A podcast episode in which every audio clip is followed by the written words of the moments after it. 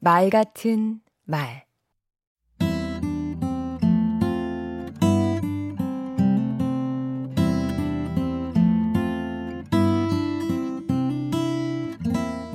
안녕하세요. 강원국입니다.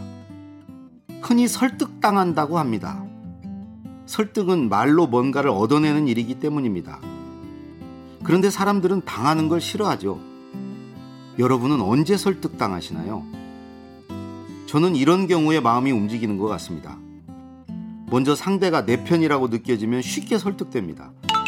취향이건 성향이건 지향이건 공통점이 있다면서 우리가 같은 편이라는 믿음을 주는 경우입니다. 또한 내가 입게 될 이익과 손실이 분명할 때도 마음이 움직입니다.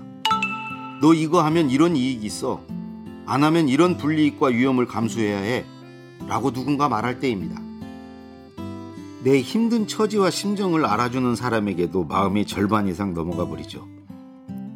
정이나 효도, 우정이나 사랑같이 지고지순한 명분을 들이대면서 동참을 요구할 때도 뿌리치기 힘듭니다. 나쁜 평판이 두려워서 억지로라도 마음이 움직입니다. 저는 권위에 눌려 설득되기도 합니다. 고교 시절 대학 입시 원서를 쓰러 갔는데 담임 선생님께서 이런 말씀을 하시더군요. 오늘 내 말에 설득 당하도록. 결국 하라는 대로 하고 말았습니다.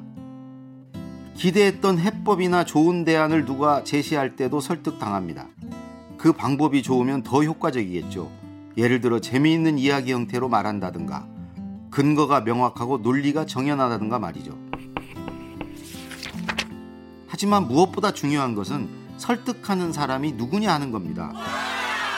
말의 내용보다 사람이 좋아서 설득당하는 경우가 많으니까요.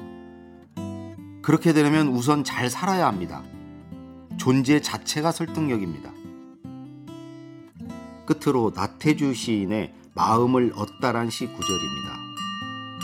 있는 것도 없다고 네가 말하면 없는 것이고 없는 것도 있다고 네가 말하면 있는 것이다. 저도 누군가에게 그런 사람이 되고 싶습니다. 강원국의 말 같은 말이었습니다.